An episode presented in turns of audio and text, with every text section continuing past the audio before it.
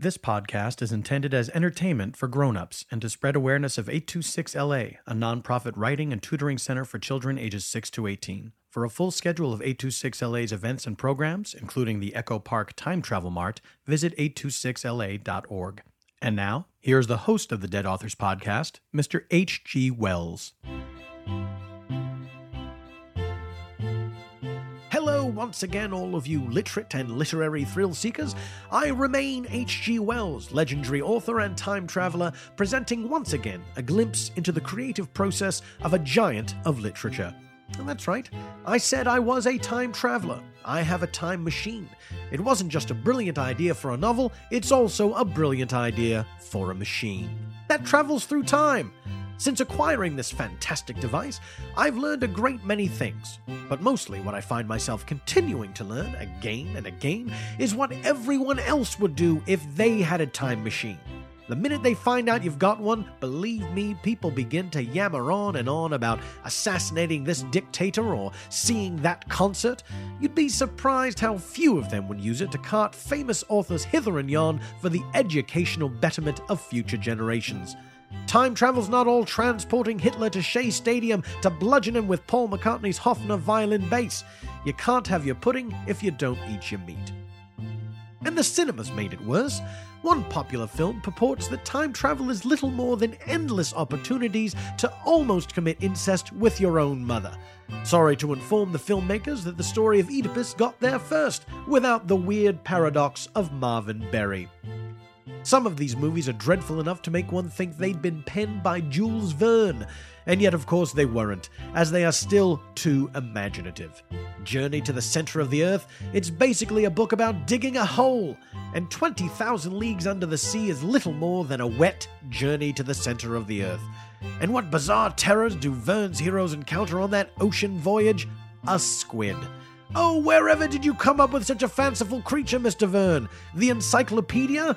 What an honor it is to share with you credit for inventing science fiction, even though your books are 99% science and 1% fiction. Well, I could talk about that for an hour, and probably will, while you're listening to this, the next chapter of the Dead Authors Podcast. Now, those listeners who made it all the way through Chapter 1 will recall my definitive announcement at the end of that chapter that our guest for Chapter 2 would be Robert Louis Stevenson. I'm sorry to say the recording of my conversation with Mr. Stevenson needs a bit of digital surgery before it can be presented to you, and so we are skipping ahead to Chapter 3. Now, this may seem to you the muddled logic of the inebriate, but rather fitting considering our guest. Please enjoy Chapter 3 of the Dead Authors Podcast with our special guest, Dorothy Parker.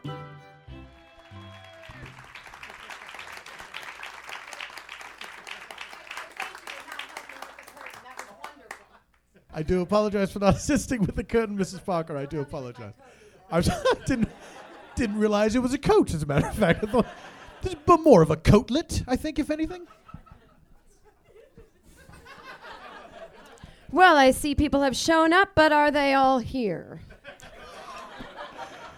There's a BOMO right out of the gate. Mrs. Parker, thank you so much for being here. It's Ms., but thank you. Oh, I was so modern. Well, when you marry a gay man, you'll become a Ms. too someday. Oh, it's more of an if situation than a when, I would think.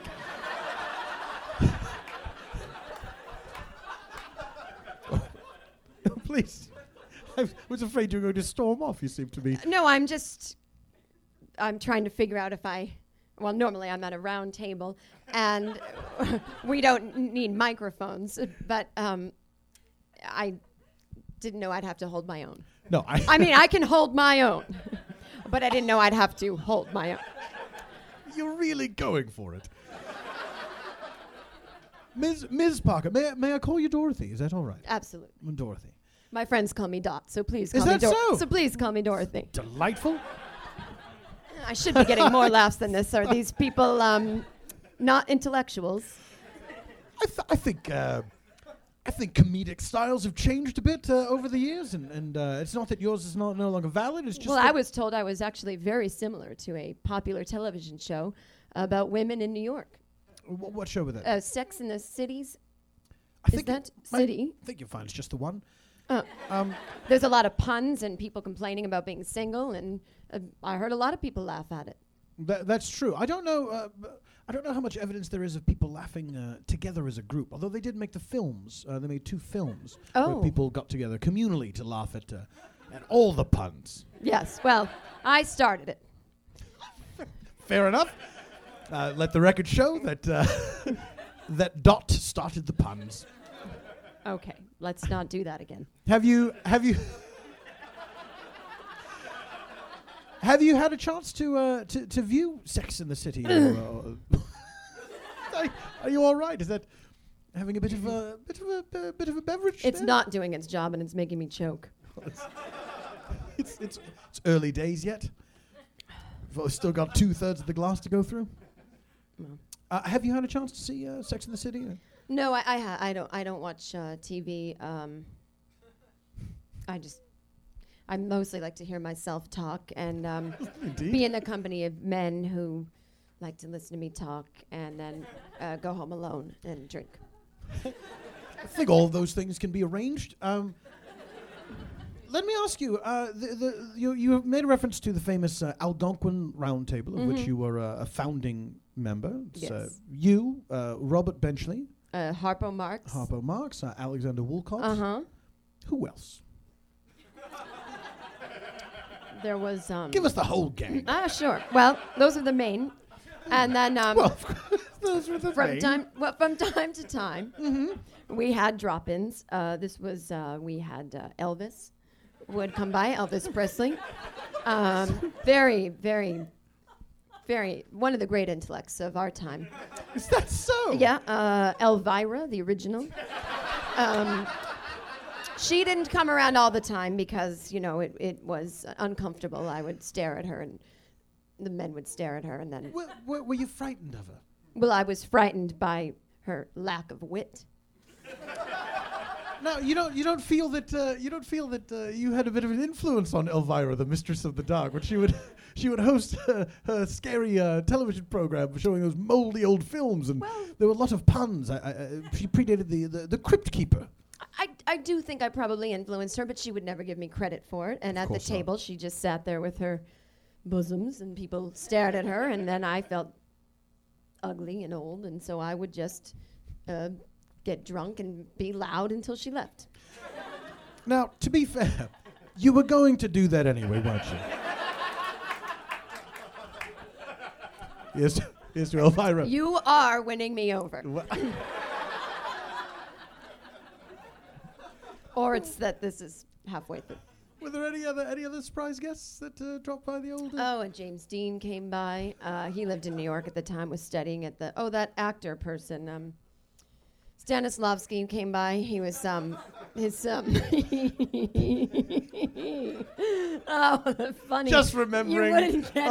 You would not get it. No, of course not. Yeah, you really had to be there. And there was actually a few cab drivers came by. No names. But no, they are the delights of the city. They truly... Well, the poets of the streets. Yes. Indeed. They are the eyes and ears of that city. And any pushcart workers? No. Fellows used to push those carts down the street. No. They are more early to bed. We had more of the... sometimes the hotel clerk would come, the desk clerk would come and sit in, but, No, not quite as good a get as a cab driver. No, absolutely not. Sometimes... sometimes they would just leave the cab running and say to the passenger, you're not good enough to go where I'm going, and run in, let the fare run up, and then run back out. That almost seems rude. It is. We would laugh. It's very... That's sort of how they earned their keep. Those types. Yeah. But with tales of rudeness. Yes, exactly. It's funny. I don't know. Whatever you need to do to get through your day. Très New York. Let me... Is it working? You're certainly tearing through it. Well, I was just ughing at that accent. I find Paris boring. Is that so? Is that so? Now, you'd spent some time there, and what was it about Paris that you didn't enjoy?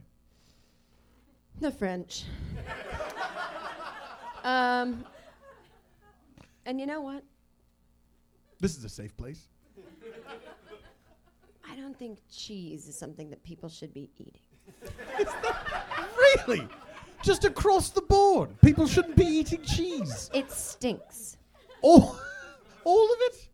Well, a lot of it. You know, like anything else in life, the good stuff stinks and will only make you wake up with a bad taste in your mouth. It's an applause break, unless someone is... Someone is just trying to prove they're not a zombie. I think somebody might get a chance to sit at a certain kind of round table. You lived. Come back into my time machine. A certain kind of round table. So Paris, not to your liking. If you could live anywhere in the world, where would it have been? New York. New York City. Or Hollywood on a set that looks like New York, so it's cleaner. Yeah, probably that. Now, you did do some work on the films, didn't you? Mm-hmm, with my gay husband, who I didn't know was gay, of course, when I married him. But soon afterwards. Soon after when he became apparent. Yes, he liked to audition boys at our home.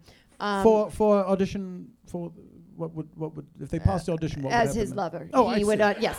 I see. As whatever, I can't. The grammar was wrong on that, but the sentiment was there. Indeed. You referred to your husband in public. This is Alan Campbell. Mm-hmm. You referred to him in public as queer as a billy goat.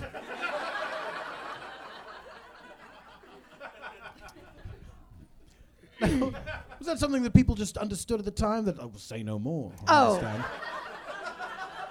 All you had to say was billy goat. Have you seen a billy goat? They're pretty queer. Prance around with their horns and their goatees. And their I won't be home tonight, honey. We're running late with the film. Oh, really? I called the director. This seems private.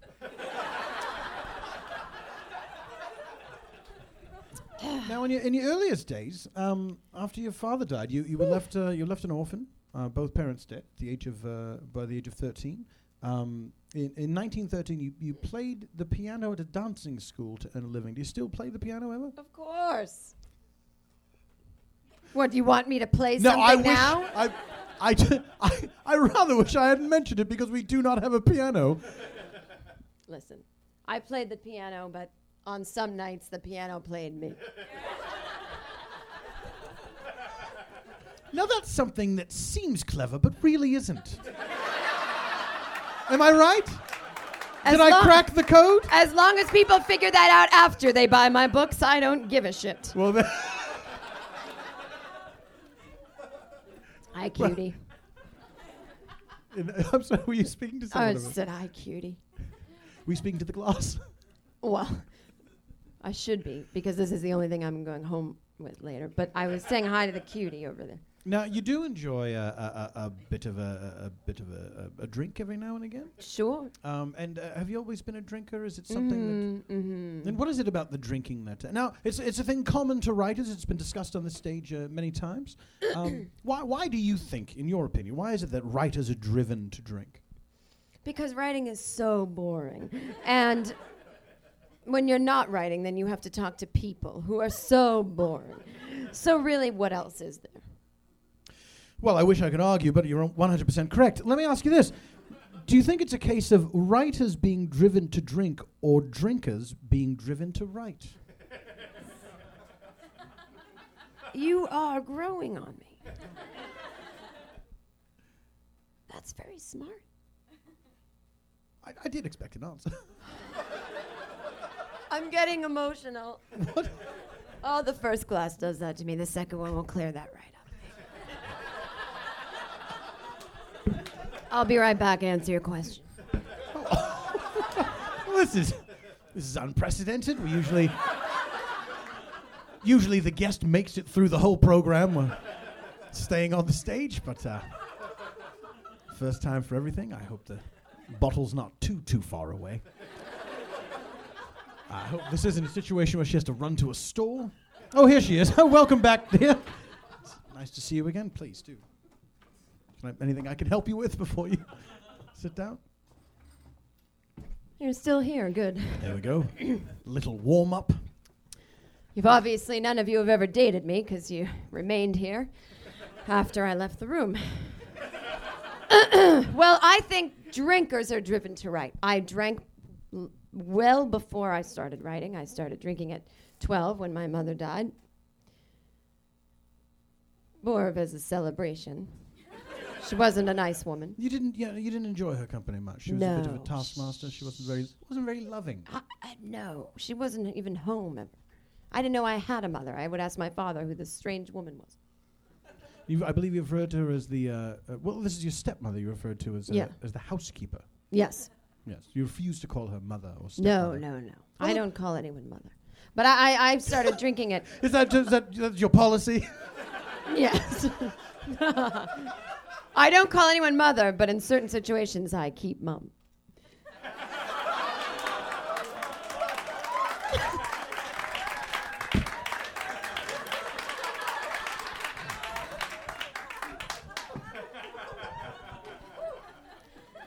Who has a cigarette?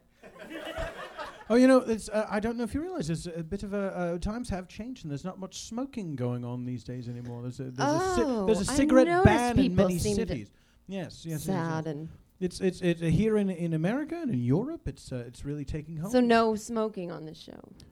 No, not as such. We still abide by the rules here, the fire code and. Okay, so well, let's get this going quickly, and I'll have one outside.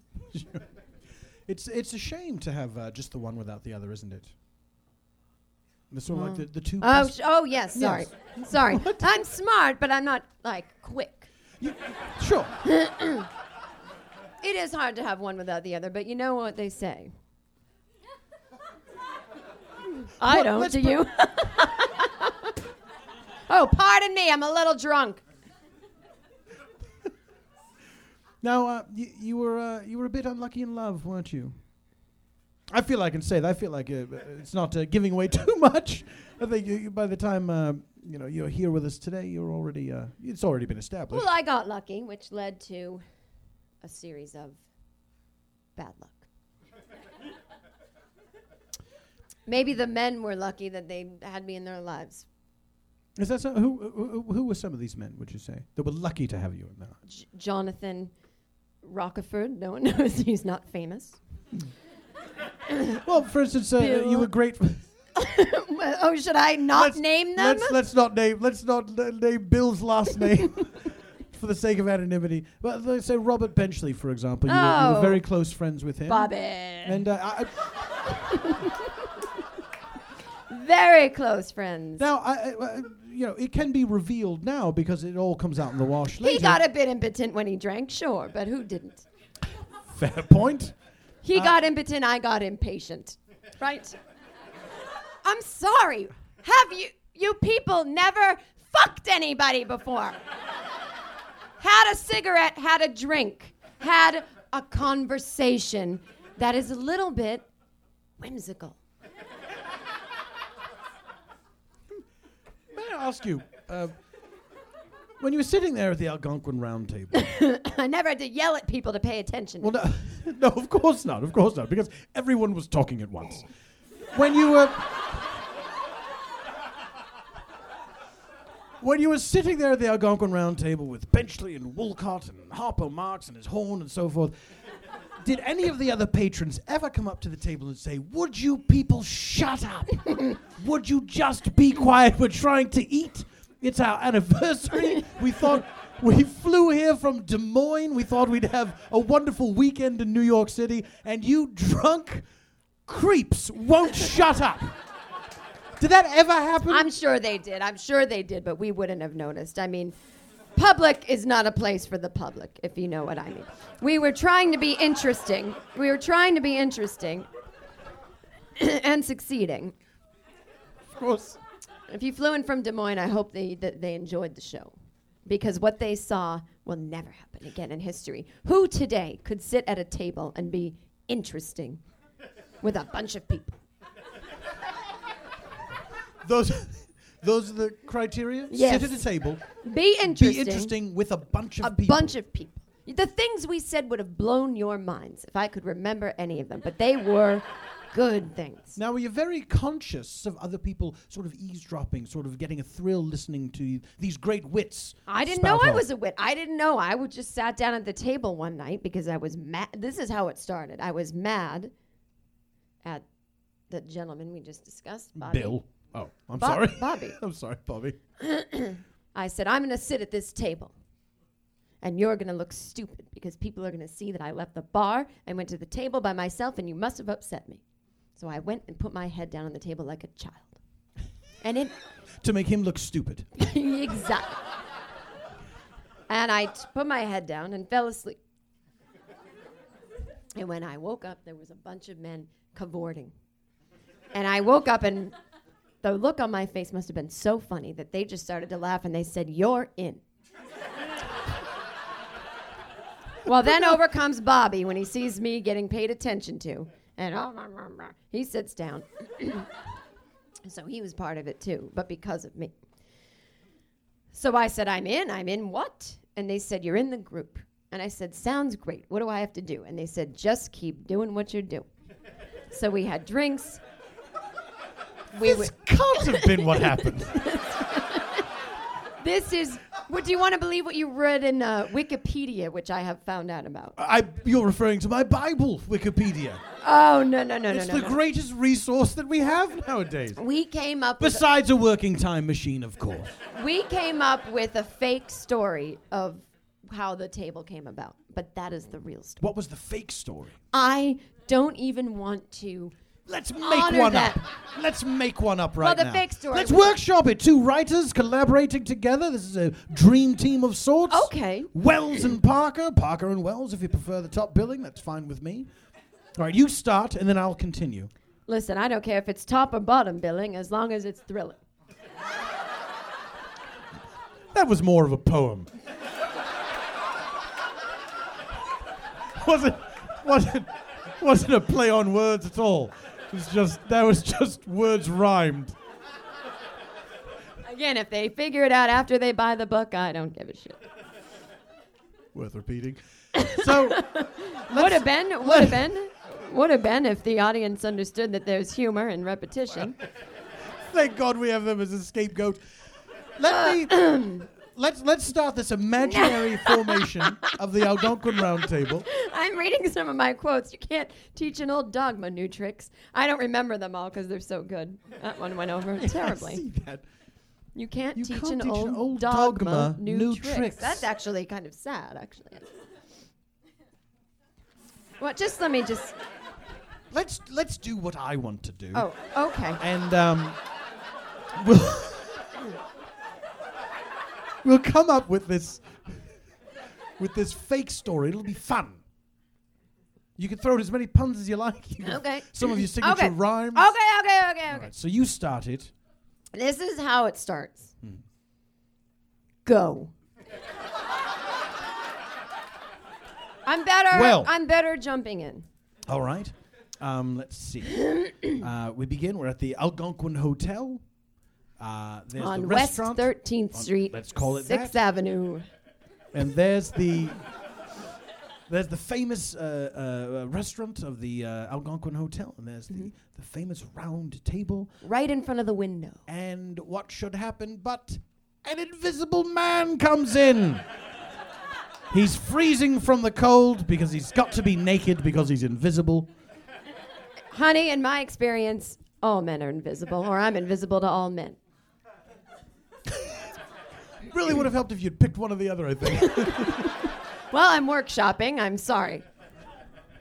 A penny saved is a penny earned, or if you save some pennies, you might not earn how the pennies came to be.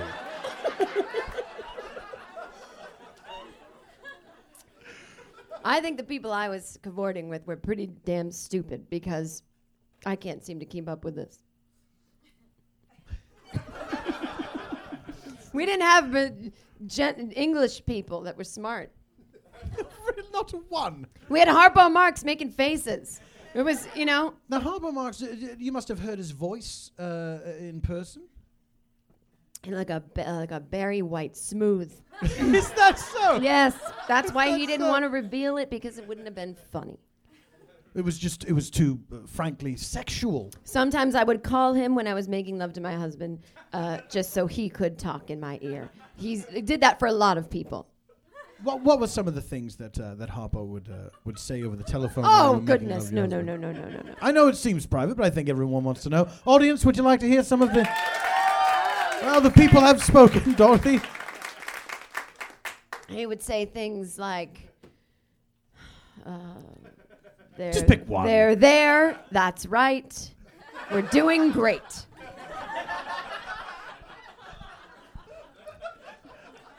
Well, as long as he wasn't the one doing any of that, it was fine. No, it's just his just the sound wonderful, of the voice velvety really voice. Sometimes I would say, just say the alphabet. A, B, C, D. You know how that goes. Now it's still the same, I assume. Yes, that hasn't changed. I don't believe so. E, F, G, I think we still use the same alphabet. No. Okay, so here's the round table, and an invisible man walks in, which is... I would like to amend that because everyone. I'm not married to it. Everyone there. It was very successful and popular, though. Well, I would say none of the men were invisible. They were very visible, larger than life people. Not a one's invisible. Well, you know what? I don't know. Maybe there was a lot of men there. It just stands to reason. Fine. Odds are one of them will be invisible, in my experience. Fine. One of them is invisible. Thank you. I don't know. I didn't see him. He doesn't even have to be a main character. I just like him to be there. Fine. So take it away. Well, then we're sitting there, and one of us says, "Should we order?" Wait, this is how the Algonquin Round Table was formed. Everyone's already there. Oh shit! I must have. I am not good at keeping track of time or conversation. I know, so there's an invisible man. He walks in, but we can't see him, so who cares? He's just there. Yeah. He's over at the bar. Well, so then He's not bothered. I was staying at the hotel that night to get some writing done. It was cold in my apartment. I went to stay in my favorite room there. Someone liked that, they said. Mm. So I went downstairs into the lobby to get a glass of... warm milk. Which turned out to be an invisibility serum. Why did the chef pour invisibility serum into the warm milk? We'll never know. So now I am invisible as well as this man. If you drink the warm milk, you could refuse it. Let's turn it over to the audience. Audience, does Dorothy Parker refuse the warm milk that's filled with invisibility serum? Or does she drink it? Yes or no? Drink it. I'm sorry, the choices were yes or no. And so now the invisibility serum is stricken from the record. Okay. Well, I got my usual drink, which is a whiskey and a vodka. And... what's that called? What's the name of that drink? Happiness. So I get them. Well, I get them in two separate glasses, and they didn't have whiskey here tonight. I do apologize. That's fine. So I do that, and then I turn around, and there is a gentleman sitting there. Well, there might be an invisible man after all. That was crazy. Show yourself, invisible man. Who's got a bucket of paint? I'm going to keep that in mind. If you're not going to use that, I'm going to keep that in mind. No, please, by all means. By all means, it's all yours. So I would, the gentleman's sitting there, and I turn around, and he says, let me get that for you. This is intriguing. I said, sir, you will not get anything in return. And he laughed, and he said, let's have a drink together. So I sat down at the table with him. No, wait, is this the real story, or are we making this up? We're making it up. This sounds very real. Well, thank you. I'm a writer, and I create worlds. Well, I didn't... I create worlds, so I don't have to live in the one I'm in. Am I right, everybody? Well, finally. Right. I think you just have to ask, really. I guess you do. I learned that too late. What were some of your favorite worlds that you created as a writer? Oh, well, I created... actually, the original Disney World was... It's an article I... Yes, a fantasy article I wrote for Vanity Fair in 19... Well, a year that I can't remember. And my concept was that it was a place where people went to feel like they're in another land because nobody has any money. And I called it Fantastical World. Right. And now you see this fantasy land. So that's actually literally created some worlds. And then some of the other worlds I created were the woman lonely in her apartment and her husband lives in Chicago and, or, you know, a lot of real life things. I kind of just created my own world and made it seem romantic to people in their 20s who read it later in their life. Would you classify some of these works as, I'm not sure how to pluralize this, romans à clef? I don't know what that is. Let's skip it. I don't know what that is. No, that's quite... I think they can hear you still amplified by a microphone. I don't know. I just called them essays. Did you enjoy working in Hollywood? Was that fun? I enjoyed being in Hollywood. I didn't enjoy working in Hollywood. I don't think you can call what you do in Hollywood work. That's a fair point. It's just a lot of adults running around like children. Not like New York City, right? No, where the intellectuals live.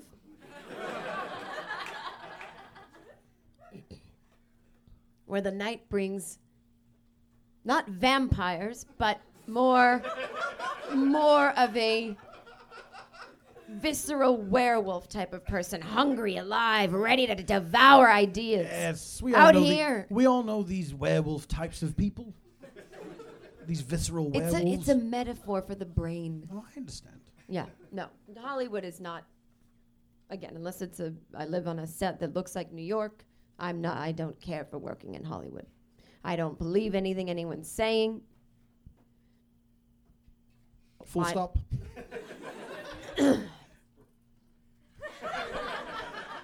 Before we get to questions, we have questions from our audience here this evening. Hopefully, fingers crossed. And we also have questions from the social networking platform known as Twitter. Are you familiar with Twitter? I've heard about it. I heard I'd be pretty good on it. It's a sort of thing that's designed for you in a way. It's these pithy little sayings people have just. Now look, baby, union is spelled with 5 letters. It is not a 4-letter word. That goes out to my people in Wisconsin. That's one of my quotes. I just saw it there. I thought, that's a good one. But that is under 140 characters.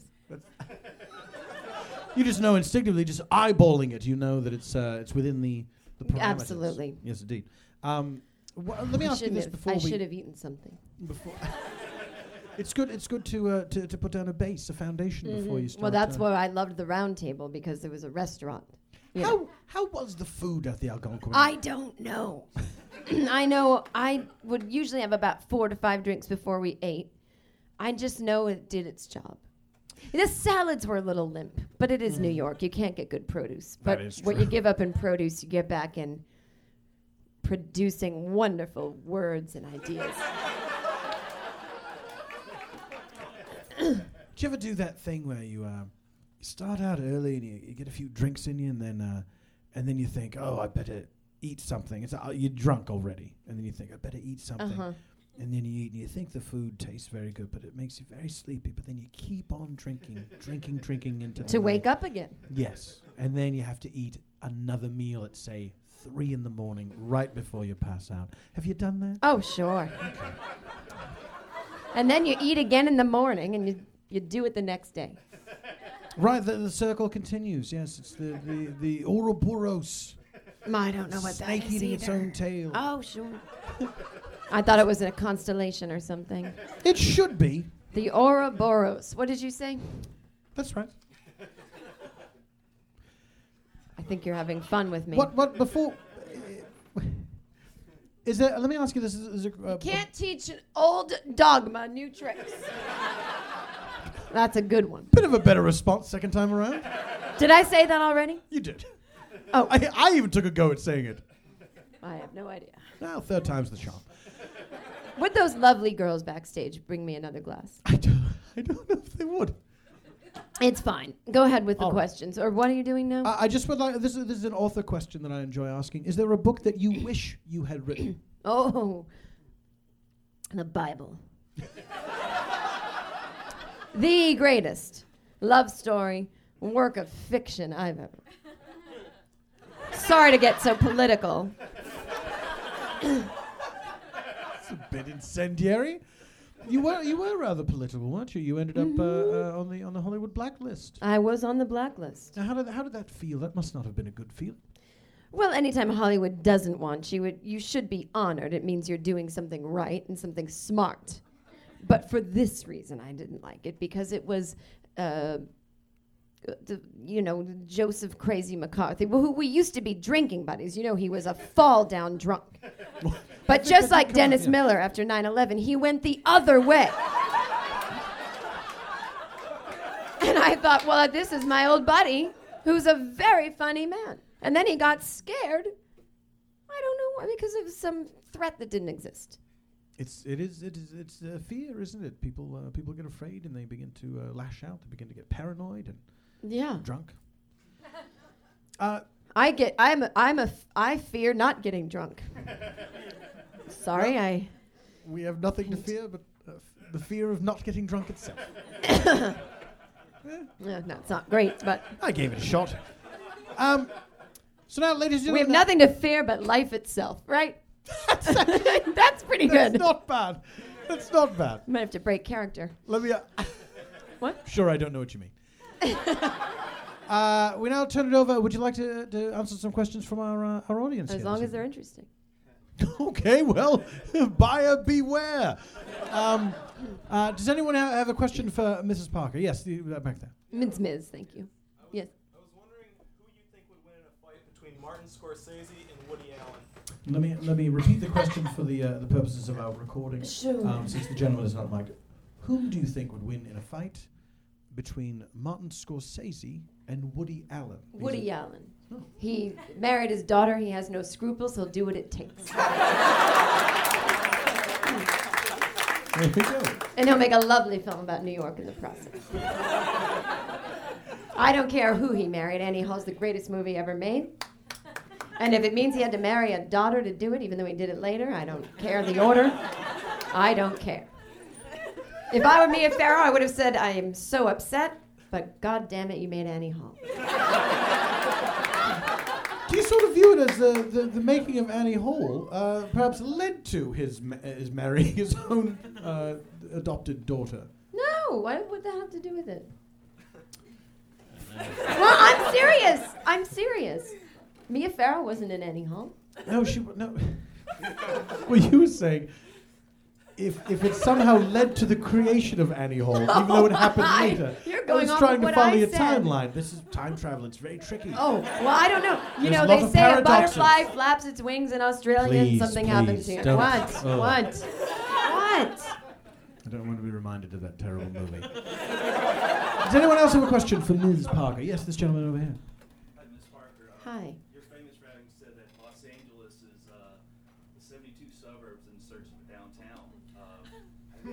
Good one. LA Live. This guy knows his stuff. Have you had the opportunity to visit LA Live? LA Live.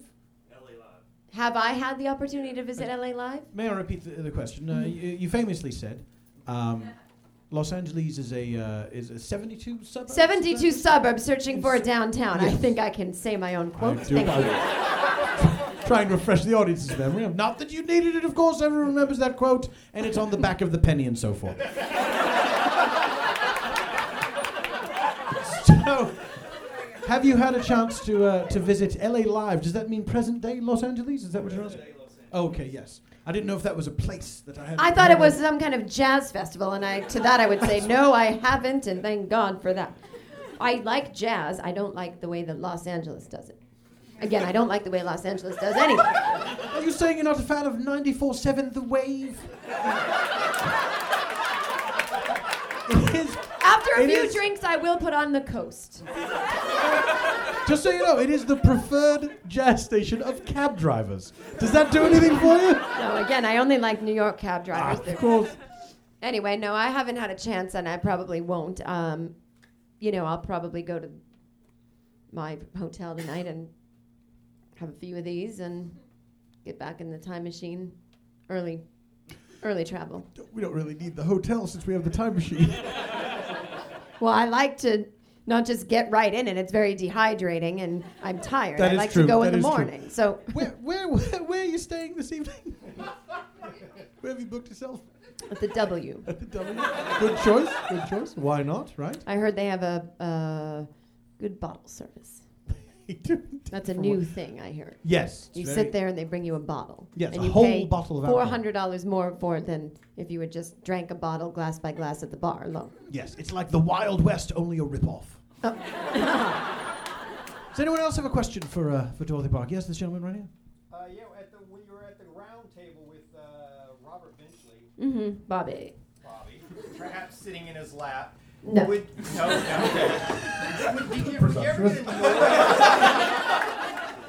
get annoyed when his son Peter running around going on about sharking this, sharking that? The gentleman's making a reference to Robert Benchley's son Peter, who went on to pen the famous novel Jaws, which became a blockbuster motion picture and everything. Did you ever see Peter Benchley running around? Well, ironically, he was a lot like that shark, just his head bopping up around the table and scaring me because I thought I would have to make some kind of commitment as a mother. Yes, I saw the child. Oh, anyone else? Anyone else have a question for Dorothy Parker? I thought I saw someone got scared. Oh, yes, the zombie, yes. When was the last time you were really happy? Oh, when was the last time you were really happy? I'm going to say that I was very happy tonight. Well, that's very nice. Don't get sentimental on me. I put the mental in sentimental, as you know. That's something my friend Jen Kirkman says as a joke. I wasn't sure if that was off the dome or from the tank. It's something she's always wanted to say just to be silly, but never tried out. I was very happy tonight, and I can't believe I'm relevant at all anymore in this world of Twitters and Judd Apatow movies, and so I'm so honored, and I that tonight was the last time I was happy. Trust me. Speaking of Twitter, we just have time for a few quick questions from Twitter, and then we have to say goodnight. Mm-hmm. Ms. Parker, have you ever heard the song "The Ballad of Dorothy Parker" by Prince? And if so, what's your opinion on it? Well, I went to his concert. So one moment, I'm sorry. Uh-huh. Should be what's your opinion of it? Right. Well, I had never heard it. I had the opportunity to go see him at the Forum. I was in town a few weeks ago. I hate to act like this is the first time machine I've taken to Los Angeles, but I was there. No, I beg your pardon. This opens up a huge can of worms. Well, we'll talk off. Yes, yes, it's unfortunate. I'm sorry. I wish we did have time to discuss who else has a time machine. But unfortunately, we are right up against a hard break here. Well, don't you worry your little head about it. No, why should I? So please tell us about when you saw Prince in concert a few weeks ago, courtesy of someone else's time machine. Well, I went to hear that song, and he played some medley, and I never heard it. But I would like to hear it. It's a long walk for a short drink of vodka.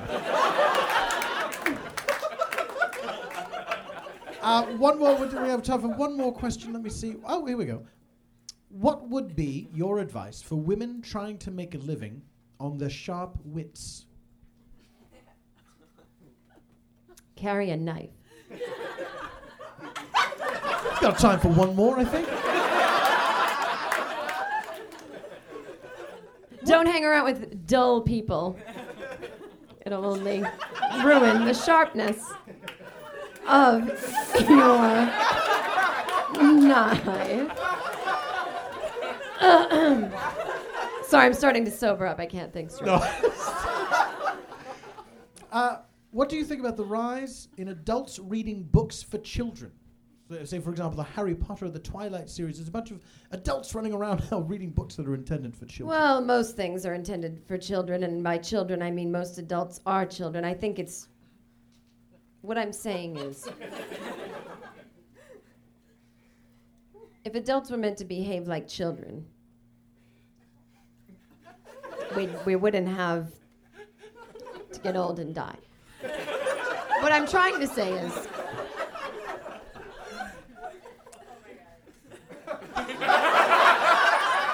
It's an audible "oh my God" from the audience. I get that a lot. Well, I think it's disturbing and disgusting. Books should be read, children's books should be read by children, and children shouldn't even be bothered with it. Anything that has to do with wizards and swords, I'm bored. I wasn't even trying to rhyme, I'm just being honest. Well, let me ask you this one final question from me. Is there anything you'd like to do before I return you to your own time? Anything else you'd like to see in the 21st century? I would love to go back to New York. To see modern day New York? I want to just go back to the table one more time and just tell everyone there's no way what you're saying is anywhere as fucking interesting and profound as my friends and I said at this very table. Just see if there's a plaque there or something. I believe there is. I believe the table is still there, and I believe it has been commemorated in the honor of you and your friends. Well, I'd like to go back there and really enjoy it, because what's the point of people talking about you? You don't believe me about the plaque? Can't just take my word for it. I do. I said I want, but I want to see it. Are you really going to make us go to New York? Yes, I am. There's a wonderful deli on the corner. They have good coffee. Well, and there we go. I suppose we're going to New York for a cup of coffee. Ladies and gentlemen, thank you so much for being here. A round of applause for Dorothy Parker, ladies and gentlemen. My thanks to Dorothy Parker for her time, and special thanks to Miss Jen Kirkman for no particular reason. This podcast is produced by Messrs. Ben Zelavansky and Paul F. Tompkins, with special material written by Mr. Zelavansky. The producers wish to thank Cody Fisher, Jim Yatto, Neil Campbell, Susan Hale, and everyone at the Upright Citizens Brigade Theatre, Los Angeles, and Shannon Losarelli and Joel Arquios at 826LA. Our theme was composed and performed by Mr. Eben Schletter, Esquire. Join us again next time when our guest may or may not be Robert Louis Stevenson. Our program is recorded live and monthly at the UCB Theatre Los Angeles. If you'd like to attend a future recording, tickets may be acquired at ucbtheatre.com. The theatre donates all proceeds to 826LA. For updates on upcoming performances, please like the Dead Authors page on Facebook. The original Dead Authors reading series was created by Mr. John Korn. Until next time, this is H.G. Wells saying, the show is over.